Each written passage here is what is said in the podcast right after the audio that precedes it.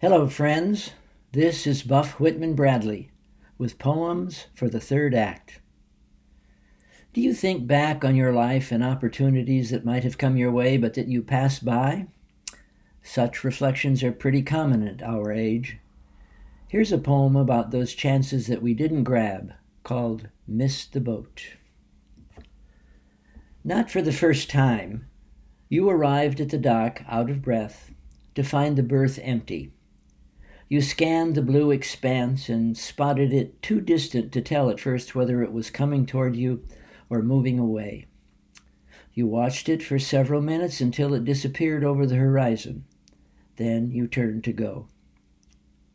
Friends who made the trip wrote you postcards describing the splendors of the new place telling you about a brilliant and lascivious woman who would have been a perfect match for you, about a publisher who was looking for exactly the kind of work you do, about a band of young revolutionaries who needed someone with your talents and sense of history to organize the revolt that would finally overthrow the system.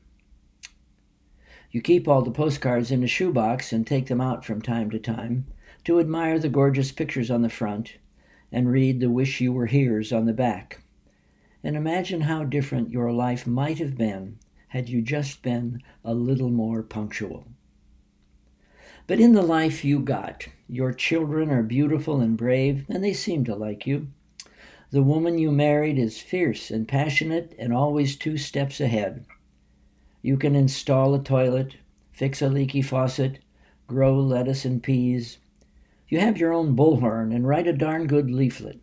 And if the FBI has some questions to ask you, they can find you today, sitting on the dock of the bay, watching the tide roll away as you ponder all you would have missed if you had not missed all those boats.